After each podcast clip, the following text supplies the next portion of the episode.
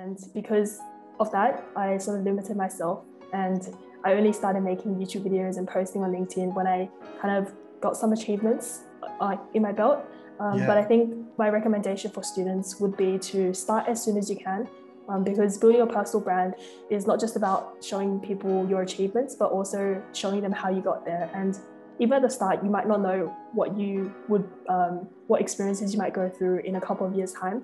But documenting your journey would really help your, yourself out and also help students as well.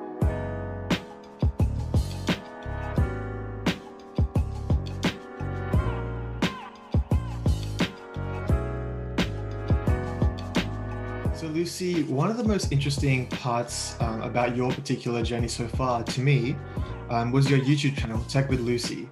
Um, you know, in our previous discussions, you know, you've talked about how um, you post sort of tech related videos um, which are sort of focused towards students, whether it be sort of late high school, sort of early university. Um, that's sort of the impression that I got. I mean, just watching your videos, you know, I've come across a few sort of key themes that span across your videos. Um, firstly, that being the videos are based almost entirely on your own experience, so they're grounded in a, like a sense of realism. Um, secondly, you know, those, those experiences are reflected in a very honest and sort of personal lens. Um, and lastly, uh, the, most of the videos are very instructive and informative. They offer some sort of tip or guidance um, or information for students, particularly. So, Lucy, I just wanted to start with the inspiration behind the YouTube channel. Um, where exactly did that come from? Um, and essentially, why did you start that YouTube channel? Yep, so that's a pretty good description. Um, so, my YouTube channel is targeted to basically young professionals and people still in uni or maybe people who are um, in high school trying to figure out what they want to study um, in university. So I guess the inspiration sort of came from um, kind of reflecting on my uni experience and thinking about what sort of questions I wanted answered. Mm. And so I've kind of based all my videos around that, uh, whether that be how to get an internship, um, and any student advice for people who are interested in tech but don't um, want to go into a technical career. So yeah, I guess that's sort of the inspiration and where it came yeah. from. So kind of thinking about um, what sort of videos first year Lucy would have wanted to watch. Yeah, and like in our previous discussions as well, like um, you, have talked about again, you know, how it's sort of grounded in your own experience and uh, a few of those videos are you know quite personal um, you know from my from my sort of perspective um, one of those videos being, you know, some of the difficulties you faced um, in an AWS exam, for example, um, where I think you mentioned that you you did it a couple times and sort of struggled yeah. with passing it. So was it is it difficult for you to some extent um, in some videos in trying to be you know as authentic and personal like as you are? Is it difficult for you, or are you someone who just is totally comfortable with that? Yeah, it's something that doesn't really come naturally. I think um, yeah. especially with putting yourself out there online. Um, um, I guess like putting parts where you're not too um, happy about. So, for mm. example, like um, the, the one you mentioned about me failing an AWS certification exam. So, yeah. that one I was kind of hesitant about putting online. Um, but I guess I was really glad I did because in the comments there were so many people who resonated with it, and I was getting mm. a lot of comments going like, "Oh, I passed. I failed this exam as well." So that was really good. Um, and I guess whenever it comes to putting yourself out there, you can just kind of think about what value you can bring from your own failures and your own experiences and think about whether that's worth sharing or not. And I think also um, in terms of, I guess, fear of judgment, um, yeah. when it comes to people thinking that, you know, you failed and, you know, this must be like really bad to put online. Um, mm. Definitely don't let that limit you if you feel like your experiences can add value to other people and will be worthwhile for other people to listen to. Yeah, I think it, it's it's easier for people to sort of, particularly when you're putting yourself out there online, it's easier for people to connect with you if you're if you're like not BSing them. Essentially, you're like being like authentic and real in that in that in that respect. You're not trying to sort of create like a persona that's not based yeah, on your own exactly. experience. Yeah. You mentioned there as well about how you know you wanted to get um, like a, you wanted to promote the non-technical side of tech. Um, I might have uh, misquoted you there, but like just on that point, um, just I just want to elaborate on that point a bit further, particularly uh, in the context of those last couple of videos you did. um, which were about sort of focusing on the non-technical side of side of tech. Um, so I think one of them was uh, called five in-demand jobs in tech that don't require coding, which I assume mm-hmm. is a technical skill.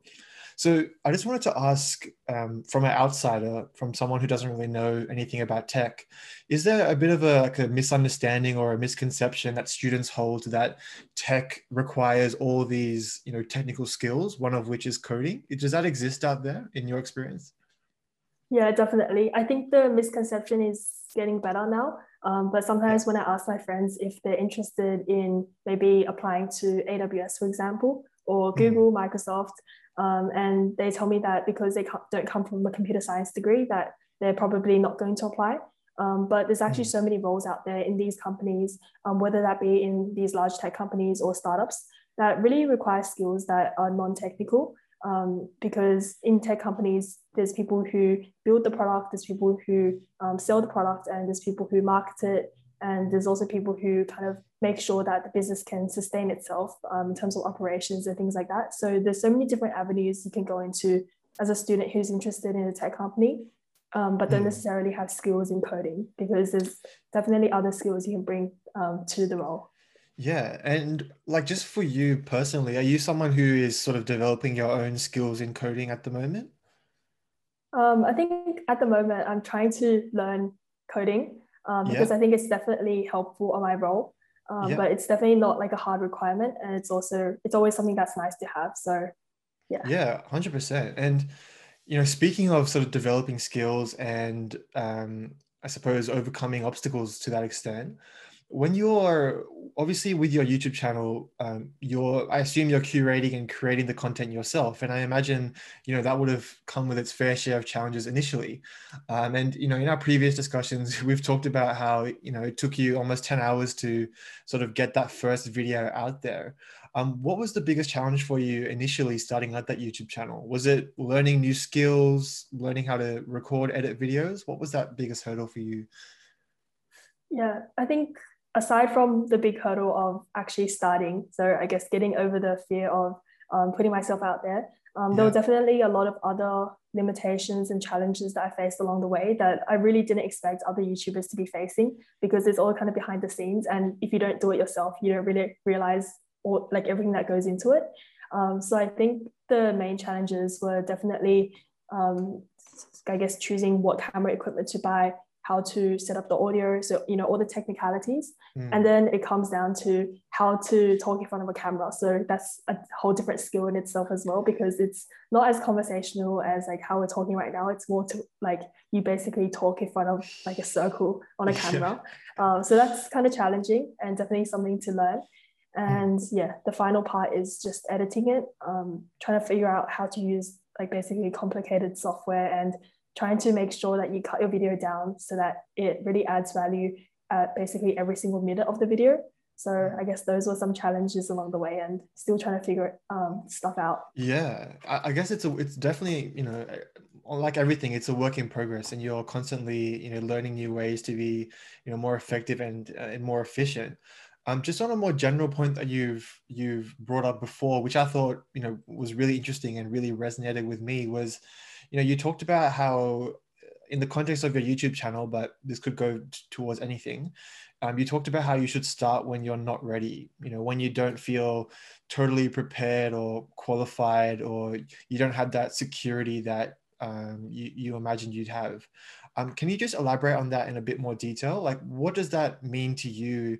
Um, and was that something that you you relied upon when you were sort of uh, trying to dealing with those struggles mm. creating your youtube channel yeah that's a really good question because i really regret not starting earlier um, yeah. and i'm okay with it kind of because you know i've already started and i guess the best time to start is now um, and i think looking back the reason i didn't end up starting um, i guess a blog or um, mm. making YouTube videos or putting myself out there on social media to build my personal brand is sort of because I didn't have the qualifications or I didn't feel like I had the qualifications to be able to um, add value to that community because I didn't do an internship. Um, I wasn't doing student societies. And because of that, I sort of limited myself. And I only started making YouTube videos and posting on LinkedIn when I kind of got some achievements uh, in my belt. Um, yeah. But I think my recommendation for students would be to start as soon as you can um, because building a personal brand is not just about showing people your achievements, but also showing them how you got there. And even at the start, you might not know what you would, um, what experiences you might go through in a couple of years' time. But documenting your journey would really help your, yourself out and also help students as well. Yeah, I think that's that's that's a good way to put it actually. And you know, in our previous conversations, you also mentioned was it someone you know said to you, like a colleague or, or like a mentor, like prompted you to start a YouTube channel? Is that right? Uh, not no? specifically for a YouTube channel, but yeah. um, someone prompted me to start posting on LinkedIn, and that was a really defining right. moment for me. Um, yeah, yeah.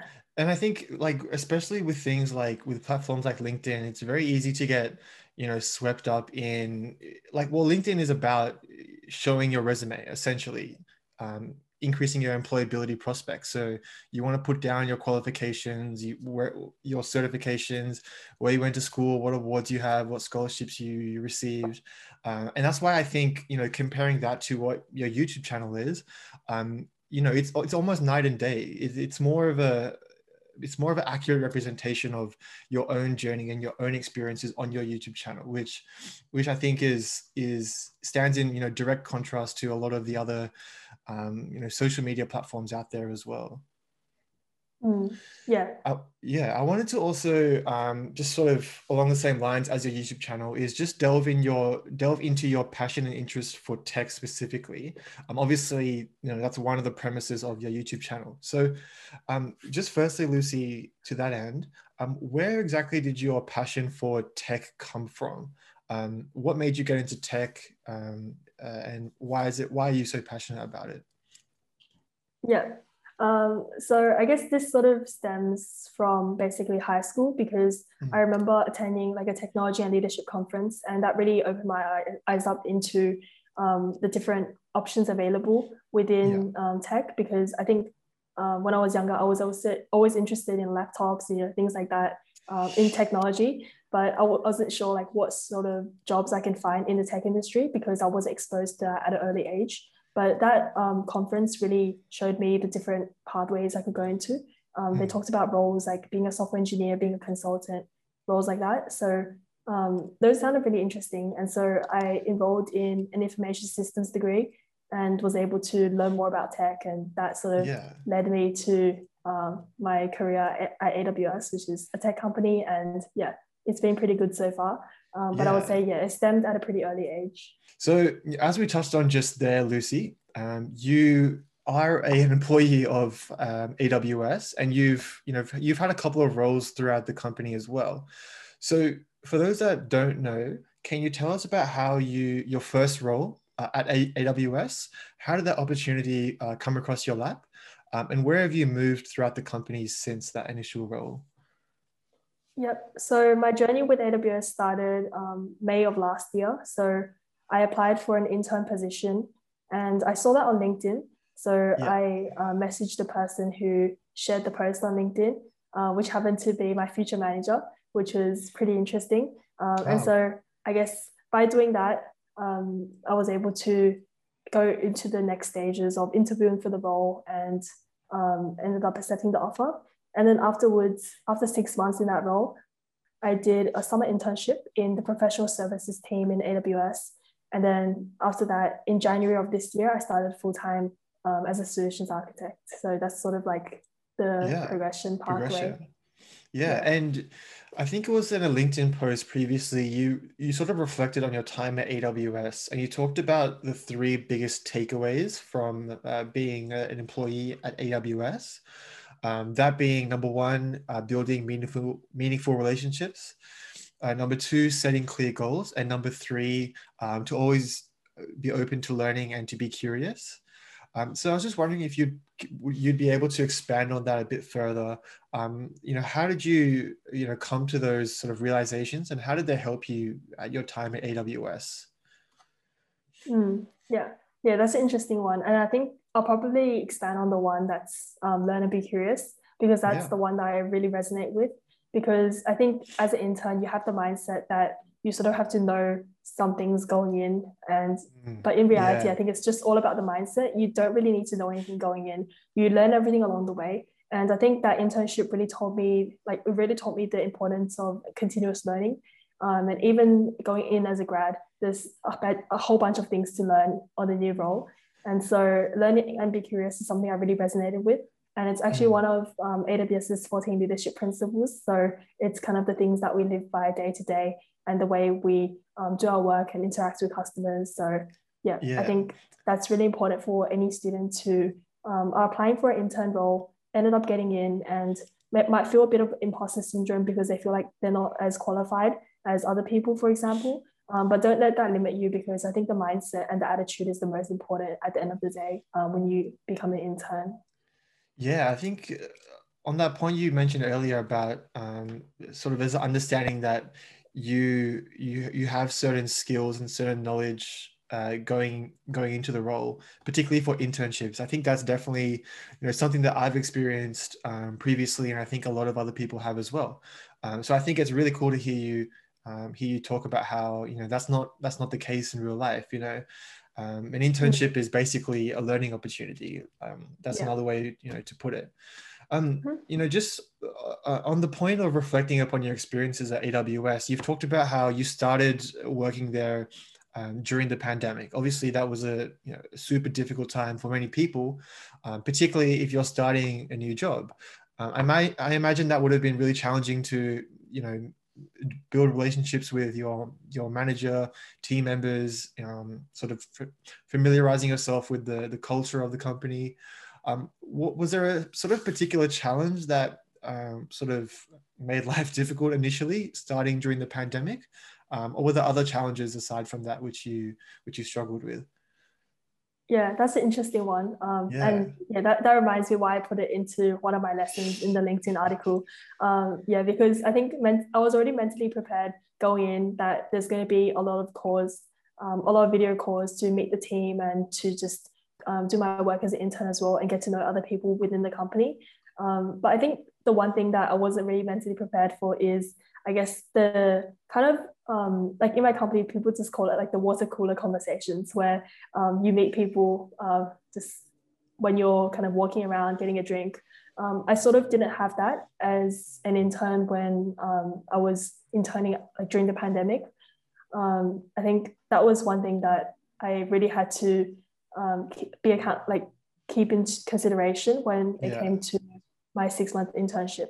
And because of that because i couldn't have those casual conversations and meet people randomly i kind of had to create those opportunities by myself by organizing 30 minute catch ups with just random people in the company that i thought were really interesting and i really wanted to hear their career journey and sort of their um, like how they got to where they are now in aws so i guess that would be an advice i have for students. Even right now when restrictions are kind of settling down and people are going back to the office it's still important to book in those 30 minute time slots um, with people in the team and outside the team to just gain a wider perspective of sort of what makes the company um, and how the company sort of um, how, how the company sort of fits in together with like the different roles. Yeah. And obviously like your time at aws was uh, you know one of the internships that you've you've done. Um, you've also gained experience at you know pwc deloitte and codecamp um, and we've touched on, you know, sort of the nature of internships, but you know, you know, as you know, it's it's a it's a learning opportunity, and it's sort of the conventional way for students to gain sort of industry experience and you know practical hands-on experience. Um, by the same token, obviously, there's a lot of competition, and it's you know it's quite tough to get land an internship.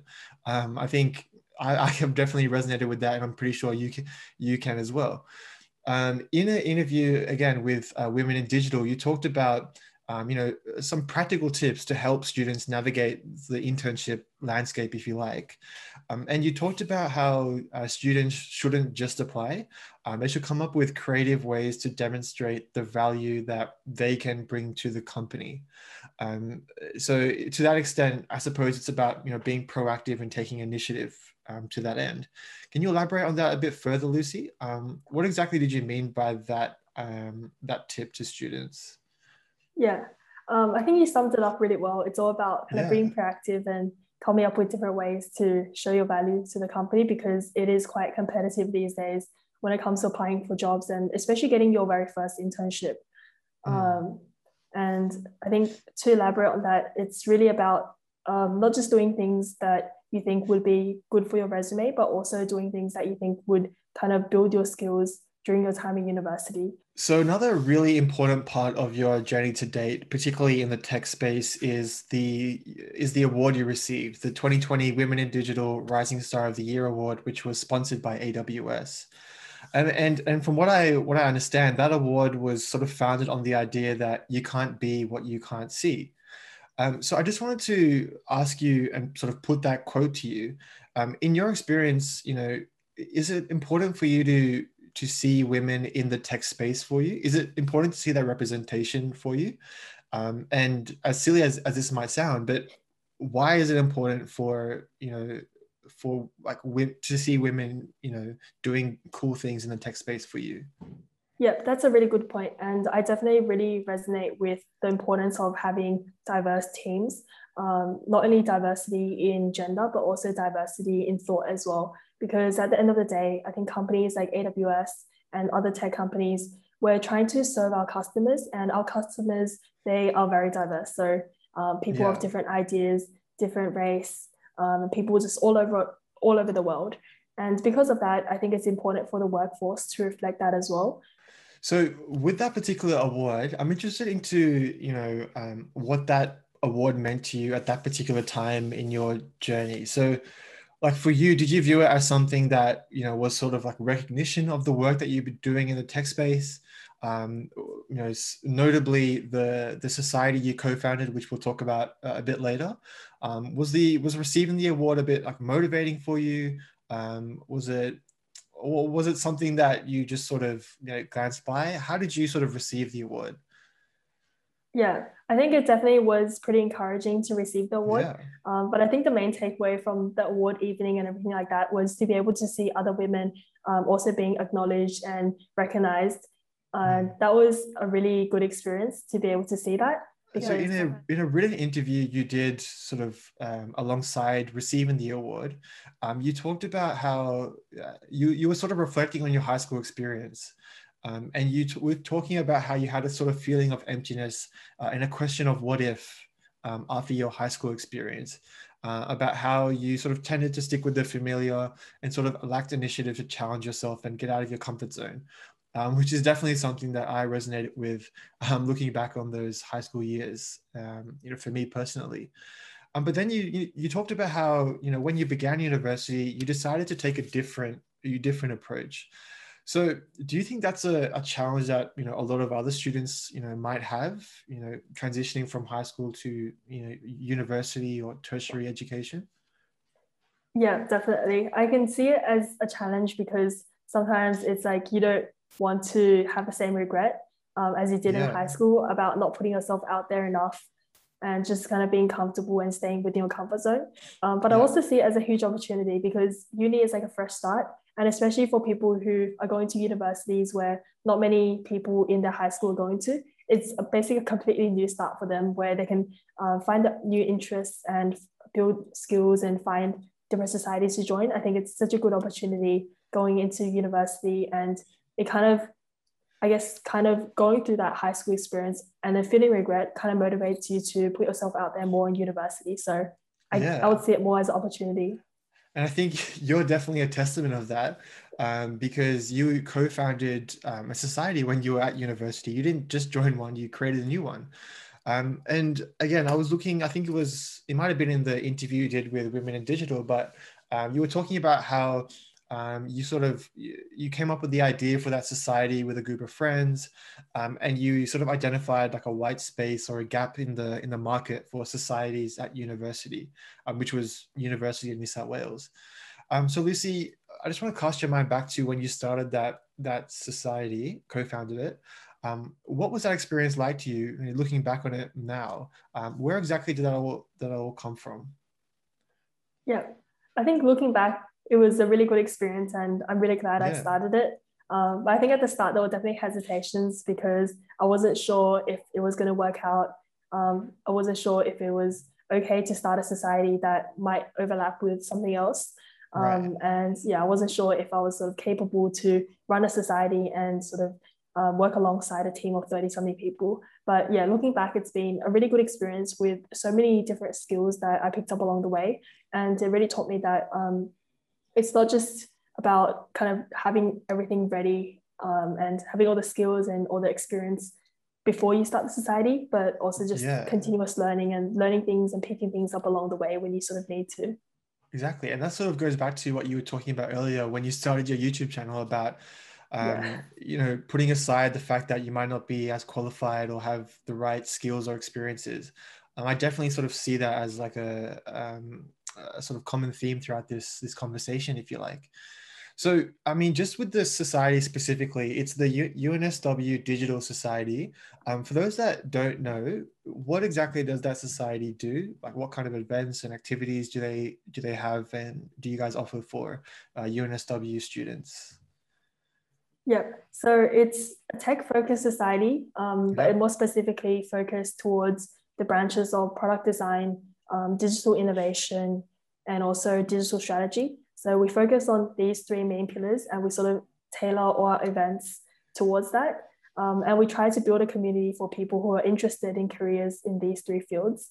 So I guess, yeah, that would be a very small summary yeah, of the definitely. society and yeah, I was having a look at some of the sort of initiatives that you guys do, and I definitely do think that you fill a space which is not which was not currently filled you know by other sort of similar tech or digital based societies at um, the university and i think that's really cool um, so you know we talked about how you started the idea with a group of friends and you know you were initially a, a little bit hesitant and reluctant to start um, this project.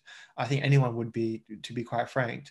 Um, but when you were coming up with the proposal to start the uh, society, uh, I'm interested in sort of how other people responded to that around you.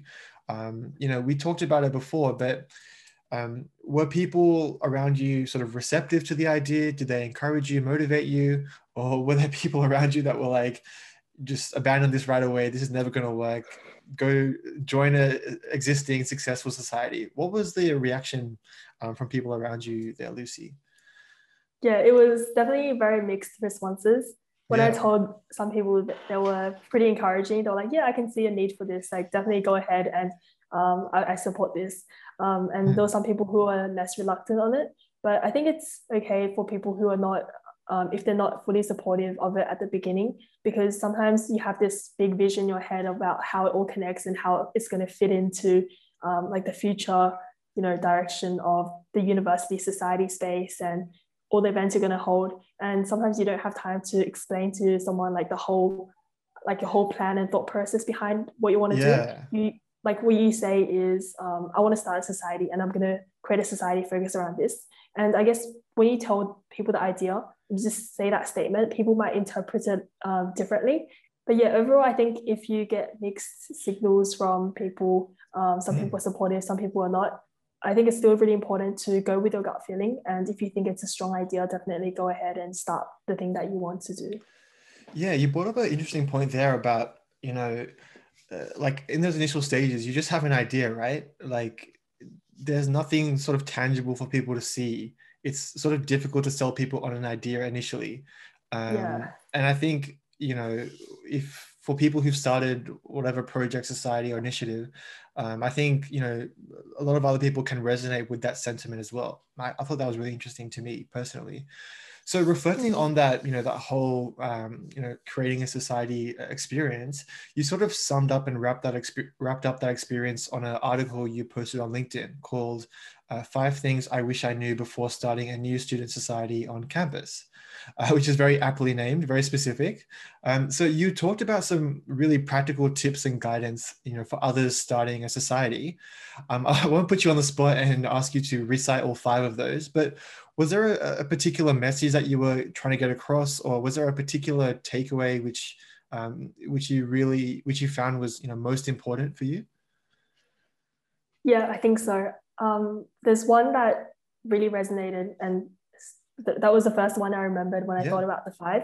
It's to keep reaching out, and I think a phrase that like reach out, reach out, reach out. Um, and yeah. I think it's because at the start, when you're building a new society or just any sort of side project, you mm. sort of need to show your work when it comes to um, what you want to do in terms of the idea, how many events you want to hold, things like that. And you can't do it on your own. So you have to find like different partnerships, sponsorships, and people who can vouch for you, and also people who can sort of come on the show and um, run events alongside you or decide mm. to be a guest for, I guess, either your industry panel or become a mentor for your mentoring program. Um, so I guess yeah. it's all about reaching out and you sort of have to put yourself out there at the start for people to see um, the project that you're working on and or the society that you're building so that mm. you can expand your member base that way.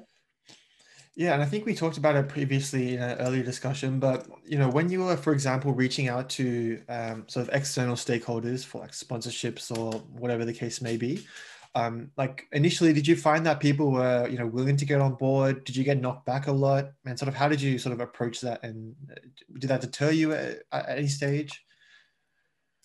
Yeah I think that taught me two things. Um, first of yeah. all, it's kind of like a numbers game because sometimes it's up to chance. If you reach out to 15 different companies, maybe five of them will respond and three of them end up um, being a partner or a sponsor. Um, mm. But second of all, I think it's about really taking the time to sit down and think about what your vision for the society is or your project is because you haven't demonstrated any metrics to show the success of it. It's all sort of in your head and written down in proposals. So I guess I would say I learned about um, really taking the time to make sure that the um, the proposal that I write or the idea that I'll portray is a really strong one. And I always prepare for any questions that they might be asking in terms of the future direction of it, or um, if they ask like, what if this happens? What what are you going to do if this happens? So I guess always yeah. coming up with like plan Bs as well. So really thinking through the idea so that um, that way when you reach out, you get like a higher success rate. Yeah, and I suppose having a really strong purpose and vision for the society is, is obviously very, very important, if not, you know, one of the most important things I imagine. Um, and then, you know, there comes a point when you sort of have to put pen to paper and sort of uh, realize or actualize that purpose um, in real life. So I'm mm. interested in some of the sort of resources that you used. I think you mentioned, you know, Canva was really, you know, helpful for you guys starting that society give us an idea into some of the resources that you guys used when you were you know trying to get uh, the digital society up and running and off the ground. Yeah that's an interesting one. Um, and i think sometimes starting a society is kind of like starting your own sort of non-for-profit uh, business or company. And it's because there's so many people involved and um, because of that you sort of need to use project management tools um, sort of design tools and just things at every step of the journey. So when it came to our graphic designs and things like that, and our marketing, Canva was really helpful because we could sort of use a lot of their templates out there.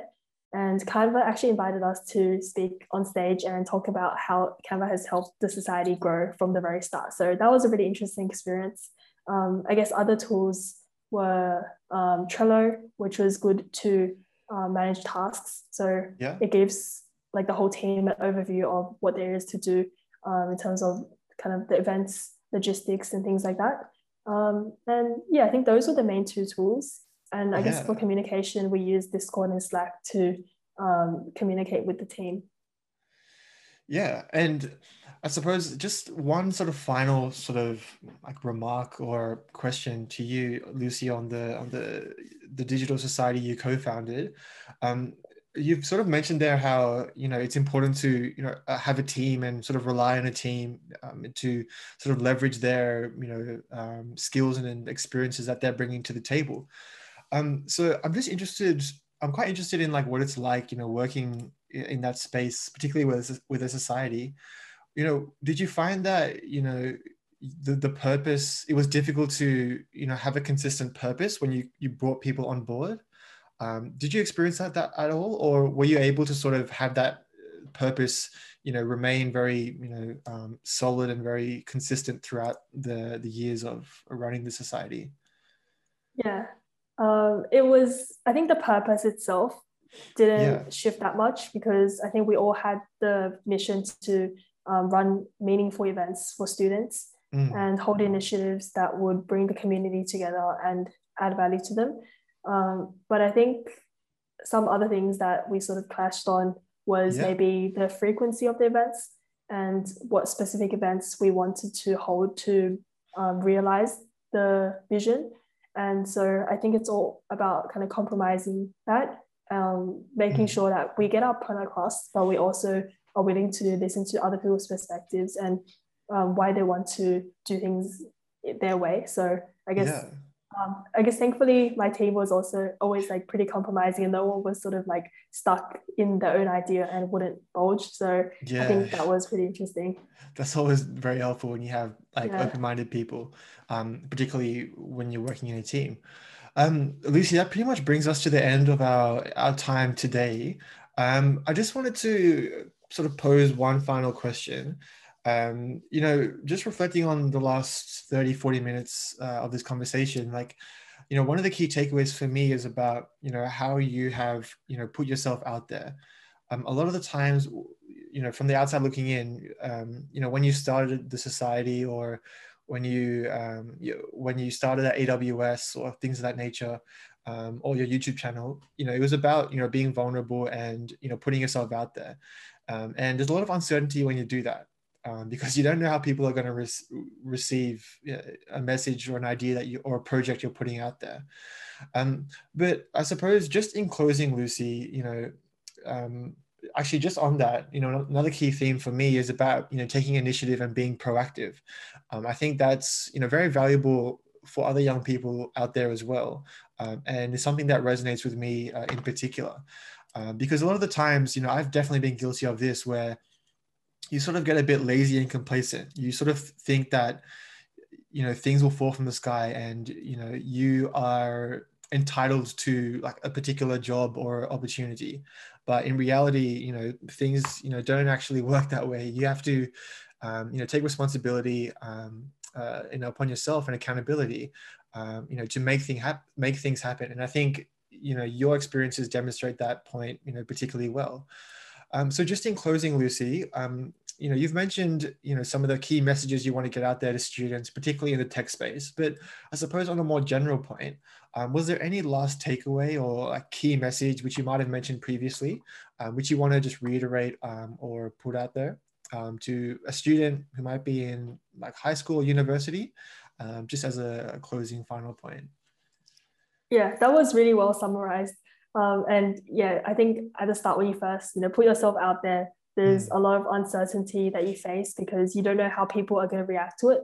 But at the same time, you might, you yourself might not even know what the future direction of what you want to do sort of leads to. So there's just so much uncertainty. But I think the mm. final remark is that sometimes we end up regretting the chances that we didn't take as opposed to the chances that we did take. So if you try something out, um, screwed up visibly or something like that, um, it's definitely okay because you kind of are sort of relieved in a sense that you gave it a go um, rather than if you didn't at all. All right, and that's that, that's pretty much a wrap there, Lucy. Um, again, very very thankful um, and appreciative for um, your time today, Lucy. Um, it is a very cold Sydney Sydney night, um, and I appreciate that it's quite late as well. Um, so I just want to say a big thank you for joining the conversation, Lucy, um, and I'm super excited to see where you take things in the future. Thanks for inviting me on your show.